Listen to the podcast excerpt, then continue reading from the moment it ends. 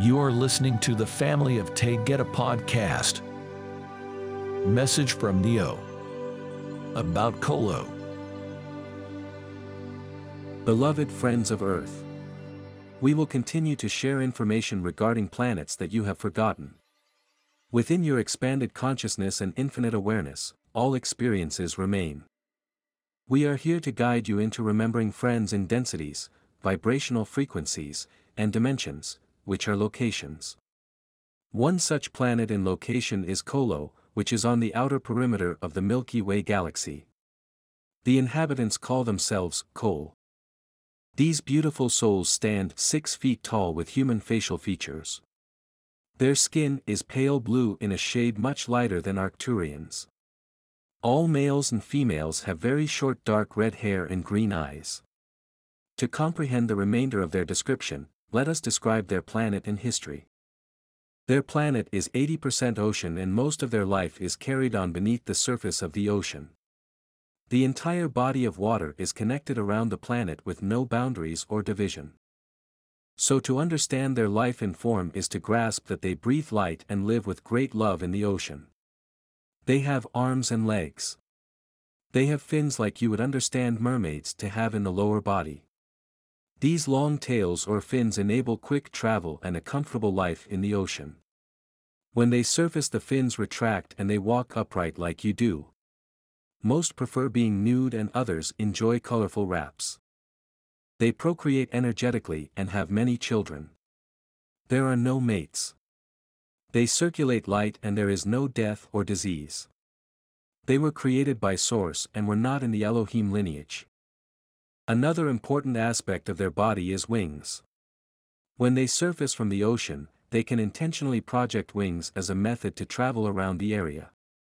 There are members of the Galactic Federation from Kolo.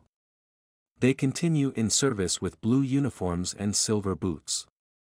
Millions of years ago, many souls chose to incarnate to Earth. Living in oneness with complete unity, they made the decision to stop incarnations. There are no souls from Kolo on Earth now. They are visited by Elohim races and have friends on many planets that they love. They prefer being within the ocean but surface for meetings with other races. There are large crafts to assist in travel but there are not individual crafts for small groups. Elohim races have individual family crafts for use. Their life within the pink ocean is full of castles with crystal columns where many join to meditate as one. They do not live within a structure. They rest on soft sponge-like material that is pink and coral in color. This material is suspended throughout the ocean and is surrounded by soft green and blue plant material. This is used as food and fuel for the body. Fairies delight in living here as they enjoy water and creativity as they breathe light. There are colorful fish and life forms not seen on Earth. Bright vivid colors of turquoise, pink, purple and yellow are seen throughout the area. There are tall mountains in orange, lavender, and pink. These can be climbed or entered for private areas or to play games. There are turquoise sea horses that are beloved pets and are very soft to the touch. There are leaders but not elders. The devotion to oneness allows complete peace. There are no goddesses as all females are honored as the divine feminine aspect of life. Members of the light forces consume large quantities of plants and water while on missions. They are loved and respected by all other members. There are over 30 races that travel as junior members with Elohim lineage members to assist them on missions. This is one race.